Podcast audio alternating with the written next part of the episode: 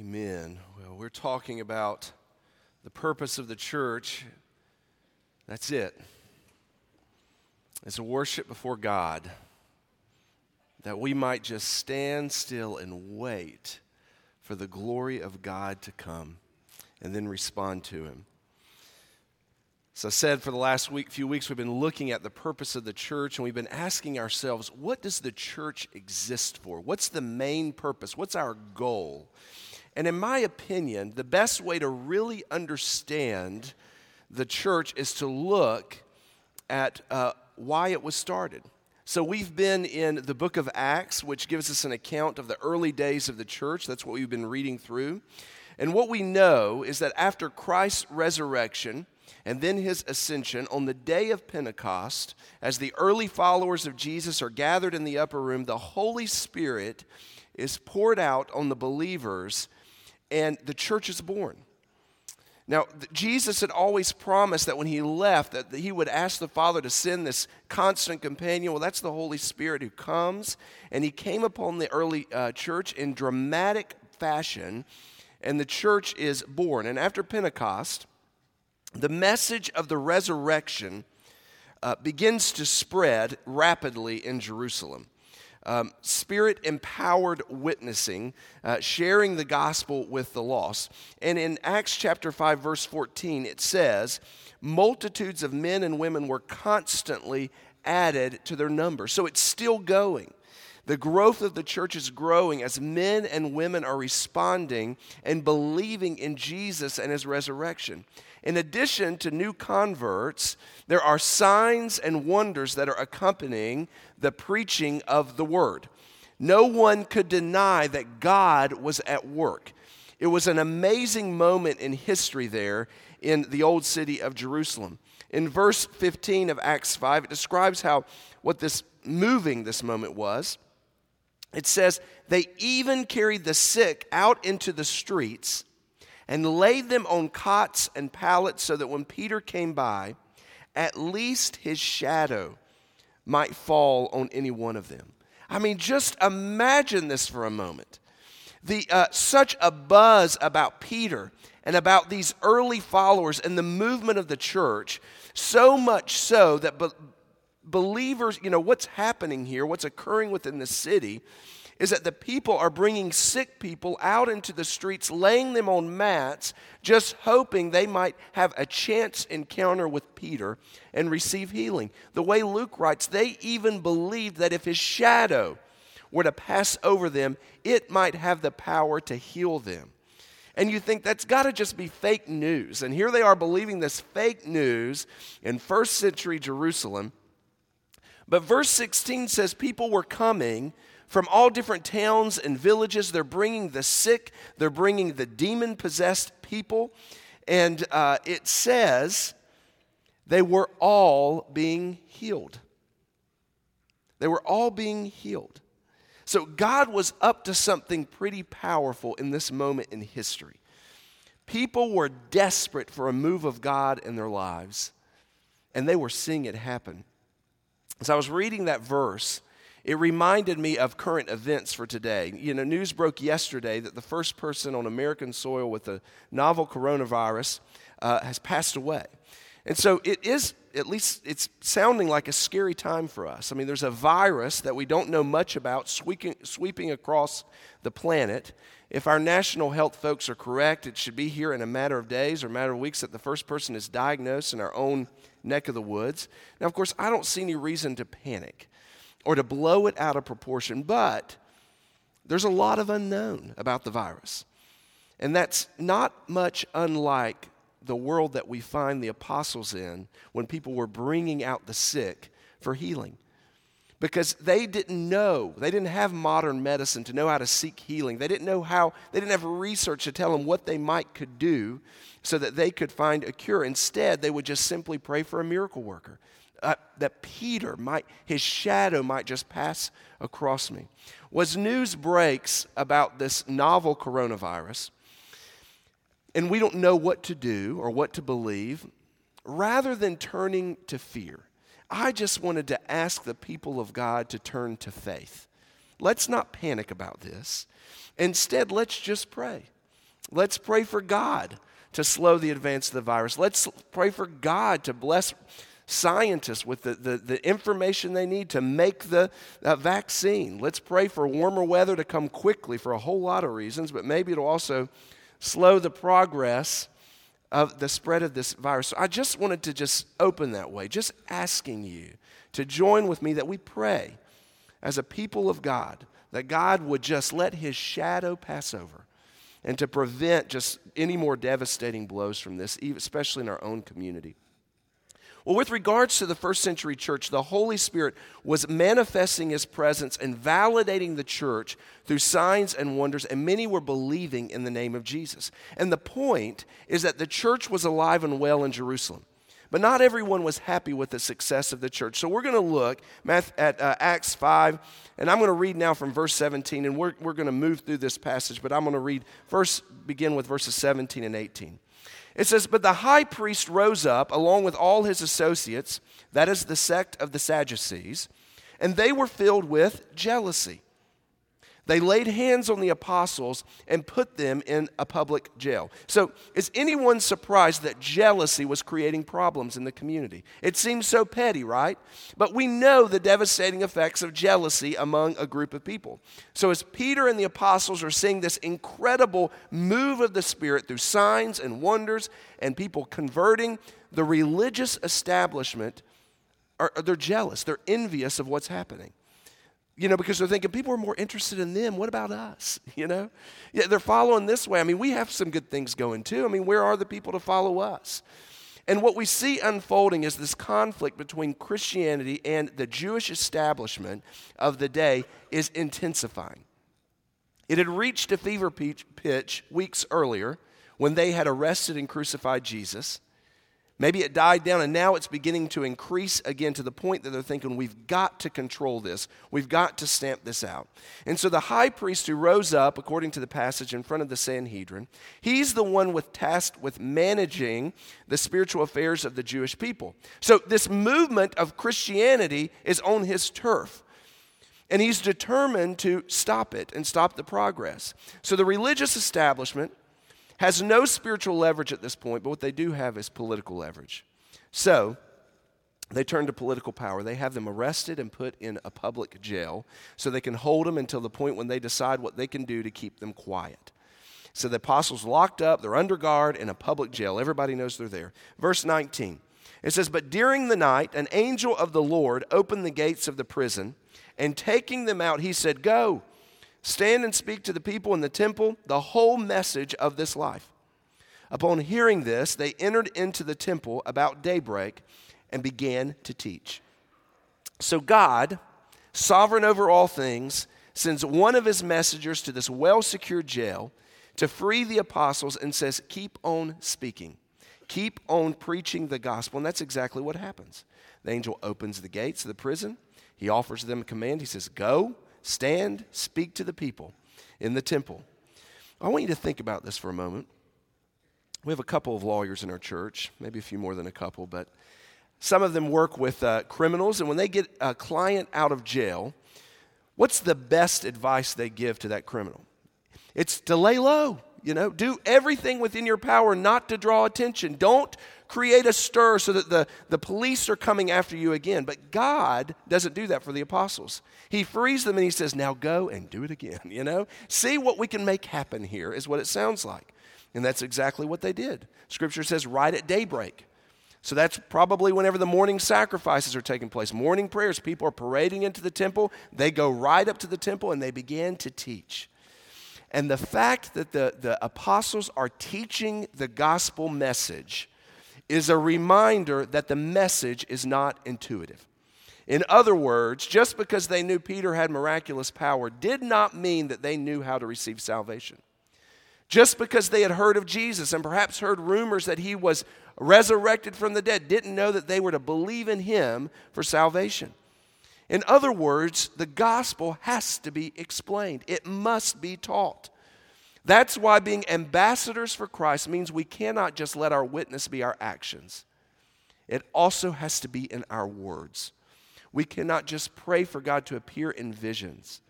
and expect the gospel to spread that way because it must be spoken. Romans 10 14, Paul says, How then will they call on him in whom they have not believed? How will they believe in him whom they have not heard? And how will they hear without a preacher? The gospel requires that somebody goes and tells. And that's what the apostles are doing. They go into the temple, teaching the whole message of the life. That's the life of Jesus. So, what happens?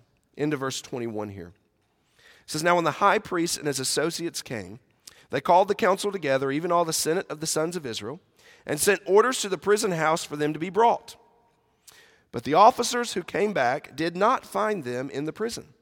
And they returned and reported back, saying, We found the prison house, locked quite securely, and the guards standing at the doors, but when we had opened up, we found no one inside. Now, when the captain of the temple guard and the chief priest heard these words, they were greatly perplexed about them as to what would come of this. But someone came and reported to them The men whom you put in prison are standing in the temple and teaching the people. Then the captain went along with the officers and proceeded to bring them back without violence, for they were afraid of the people, that they might be stoned. So this really is the interesting part of the story. This, the scene in Acts 5 now shifts to the council, to the Sanhedrin, where the high priest is gathered with the ruling authority to, you know, it's, it's the morning session. And the first item on the agenda is these apostles of Jesus. What are we going to do with them? So the responsible agents are sent to go collect them from the, the, the public jail, but they're not there. The agents hustle back to the Sanhedrin. They say, that, you know, we got there. We found the prison doors. They're secure. The guards standing at the post. Then we go inside, and nobody's inside. Well, of course, everyone's at a loss, and they're thinking, what in the world has happened? Then another person arrives, and this time he comes with good news. We found them. We found them. Nobody worry. They're at the uh, temple. They're preaching there. And of course, once again, they had to be thinking, what in the world is going on? It had to be bringing confusion to these leaders there in the Sanhedrin. So the captain over the guard, in other words, the guy in charge for the, the security, he decides, well, he'll go with the officers to bring back these escaped prisoners who are now preaching in the temple area. But they retrieve the men without any force, physical force to speak of, is, kind is what the scriptures make clear. See, what turns out is that these dramatic events that had happened overnight really turned the tables for the, for the political leaders. It's obvious that at least some of them would have preferred to just have the guys killed than to interrogate them. But now the officers are cautious not to act too swiftly here or too harshly because they are afraid the people will turn on them now.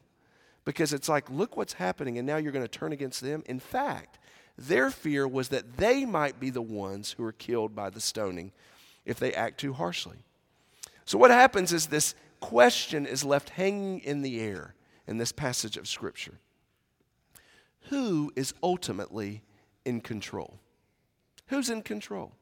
Because you guys think you are, but something's happening. So, who's in control? You know, to look at the news today, it's very easy to be tempted to think that the world is spiraling out of control. It seems like the world's just divided, that there's tension in every corner of the world. Perhaps just bringing it a little bit closer to home, you look at your own life and you feel like your life has not panned out the way that you thought it should, or at least the way you hoped it would. And you feel like you're a victim of circumstances and you think, is God not looking over me? I mean, who's in charge of my life? Do not for one second doubt God's control. Our infinitely good, infinitely wise, infinitely powerful God works everything together for the good of those who trust Him and for His glory. Well, one thing is for sure the Sanhedrin was totally thwarted by this whole thing. They lost control of the situation. Everything was in God's hands, and He's working in the apostles' favor. So they're working against God now. Well, the apostles, for whatever reason, agreed to appear before the Sanhedrin, perhaps because they knew God was in control, and they very much were in his hands. So, verse 27 says, When they had brought them, they stood them before the council. The high priest questioned them, saying, We gave you strict orders not to continue teaching in the name, and yet you have filled Jerusalem with your teaching and intend to bring this man's blood upon us. But Peter and the apostles answered, We must obey God rather than men. The high priest totally ignores this miraculous delivery from the prison. Do you notice that? He doesn't say, How'd y'all get out? Who, who's the inside guy that you've got on this? He ignores it. And then if you notice one other thing, he's real careful not even to say the name of Jesus. What you're, you're, you're preaching in the name, and you're going to make this man. So there, he's just being very careful. But he charges the apostles with three things. First, for not obeying official orders to stop preaching the name of Jesus Christ. That was the law. They were violating the law. The second thing, the apostles were rejecting the teaching of the Sadducees of the Sanhedrin by arguing that Jesus was in fact alive. They did not believe in bodily resurrection. So this is heresy, just the fact that you're preaching this. Finally, it's clear the Sanhedrin was envious at both the great results and the fact that these untrained apostles were seeing such great success. So the apostles respond in verse 29 We must obey God rather than men. Verse 29 indicates the apostles, were, the apostles were united in the way they responded. And we know that their desire was not to get the leaders of the Sanhedrin killed. Instead, they wanted them saved. And so Peter and the apostles had to remain true to what God had commanded. In Acts 5, the church was seeing dramatic responses to the powerful move of the Holy Spirit. The religious and political leaders were overcome with jealousy and zeal to put a stop to what's happening here. The lives of the apostles are being threatened by the political leaders, but the apostles were even more emboldened to remain true to God's call on their lives and by advancing the gospel message. So, what I want to suggest to you this morning is this risking for God is dangerous, but not risking is more dangerous. Risking for God is dangerous, but not risking is more dangerous. The apostles were risking their very lives for the advance of the gospel. Could there be something worse than losing their lives? Well, the apostles thought so. They knew more important to them was just to obey God's command. I want to take a little detour, might take me a minute here, but I want to illustrate what I mean here. See, Jesus made this very clear to his disciples in a specific story that he told them. You'll remember it as the parable of the talents. See, Jesus told them a story. His, this is his disciples who are asking him questions about his return. And he tells them about a wealthy man who was going away uh, for a time, and he left his servants with in charge of his money. And to one servant, the rich boss gave five talents. To a second servant, he gives two talents. To a third, he gives one. Now, a talent is a large sum of money.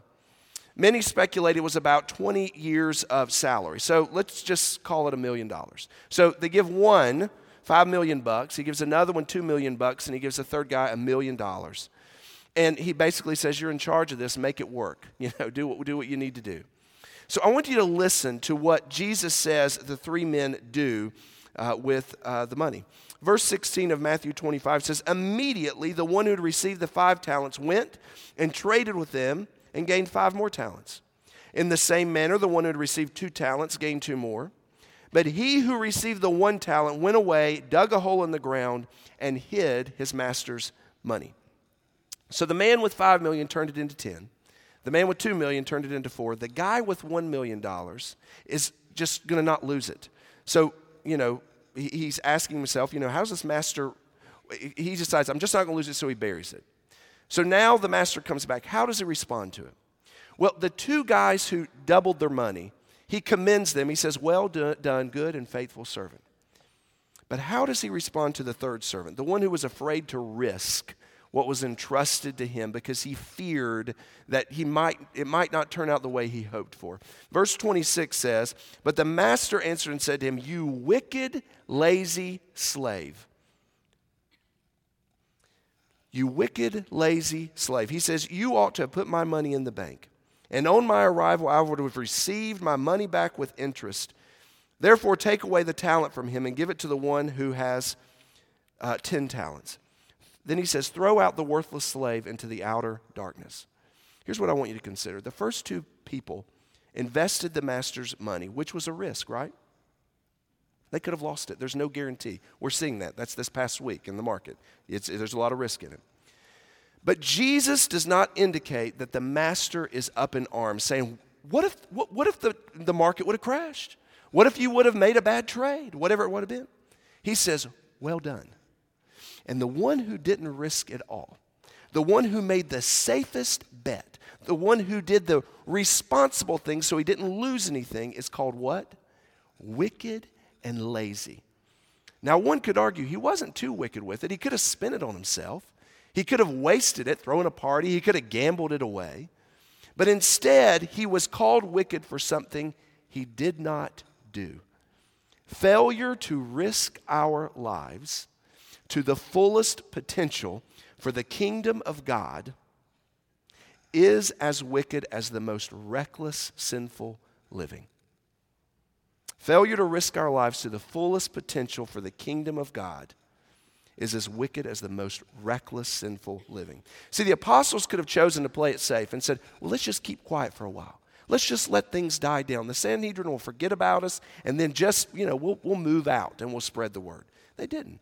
They went back to the temple to preach. And now the council is asking the apostles to change their convictions. Rather than living for what God commands of them, they're being asked, just cool it. Are you going to face serious consequences? You know, most of us in this room know nothing of serious persecution. There are people in our world who face very serious persecution just to say the name Jesus. But the apostles knew their physical lives were threatened by the council. But they had made up their mind to obey God and trust God with the consequences. Charles Stanley is an incredible preacher and minister of the gospel, has been at First Baptist Atlanta for many years. He credits his grandfather for his strong faith. In one of his books, he quotes his grandfather saying that he said to him, Charles, if God tells you to run your head through a brick wall, you head for the wall, and when you get there, God will make a hole for it. His firm belief was to always trust and obey God and leave all the consequences to Him. The apostles were being told to run for the wall, but they believed God would make a hole for them. So the challenge for us is to decide which master are we going to serve.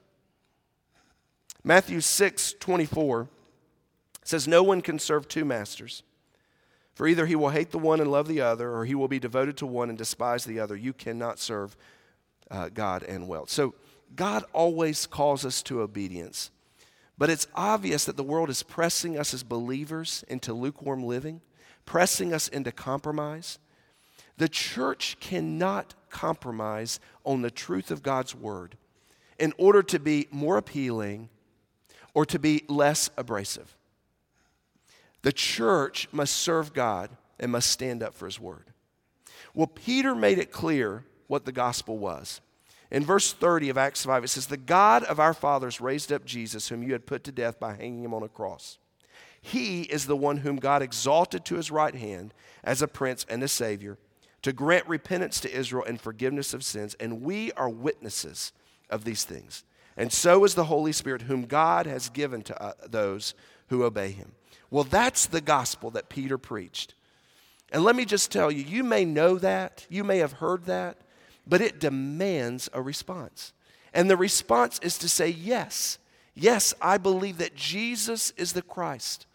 I receive him into my life by believing on him for forgiveness so that I can have the forgiveness of sins through his death on the cross and receive him in my life as Savior. Have you done that before? Do you just nod at the gospel? Or have you responded to it? If not, would you respond to him today? I believe God is calling First Baptist Church to risky obedience. Now, the risk is not how will God respond to us. That's, that's not the risk. We, we, we, every time, when we must remind ourselves that every great risk in God's name begins with confidence in His goodness and in His trustworthiness. So we believe God loves us. We believe that God has grace for each day. So it's not how's God going to respond to me. The risk is how obedience to God may affect the life I've dreamed about. How will saying yes to God affect my life today? If you're a believer, a, a Christian, then God has made an especially great deposit in your life. First, He gave you salvation. What are you doing with it? Salvation is not just meant for you, it's meant to share. Are you making the gospel known to your friends and your family and your neighbors? I mean, you could tell somebody about the gospel and they could reject you, they could alienate you, but they could also respond and all of a sudden have their eternity changed. They could miss out on possible heartbrokenness if you'll just share the gospel. The second deposit you've been given is the Holy Spirit. Peter makes that clear in verse 32. The Holy Spirit is the one who empowers you to serve others in a, re, in a redemptive way, to bear fruit for the sake of God's kingdom, to serve in the church through the giftedness of the Spirit. So, by saying yes to the leadership of the Holy Spirit, it could lead to you giving up time that you wanted for yourself. You risk having to bear other people's burdens. You risk having to step out into, of your comfort zone and in serving in the church or in responding to other people. God made a great investment in your life. Are you going to risk it or are you just going to kind of keep it buried? There's so many other things that God has invested in you incredible church, your family, your material wealth, your mind, your health, your, your connections, your leverage. Do you want to let those things just stop with this life or do you want them to stretch into eternity? I believe that God's calling us as a church to say yes to obedience, and it requires risk. We cannot just remain comfortable with the church the way we love it and like it. We, may, we must say yes in order to reach people beyond the walls here. Yes, in order to go to the nations. So the time is now for us to put our yes on the table so that God can do at First Baptist Church what he wants to do. Our Father and God, we thank you for the incredible example of these apostles who said yes to you, even knowing they were risking their life. God, now as we come to this moment of response, we pray that you'd speak to our hearts. I pray for each person here to say yes to you in the way that you're speaking to them. It's in Jesus' name we pray. Amen. If God's speaking to your heart today, would you respond? We have a time of invitation. Maybe you need to respond to the gospel, join the church. Maybe it's some other commitment. I would encourage you to make that decision today. I'm going to be down front in just a moment. And if you want to join the church or respond to the gospel, you come straight to me. But you stand, our choir's going to sing, and you respond.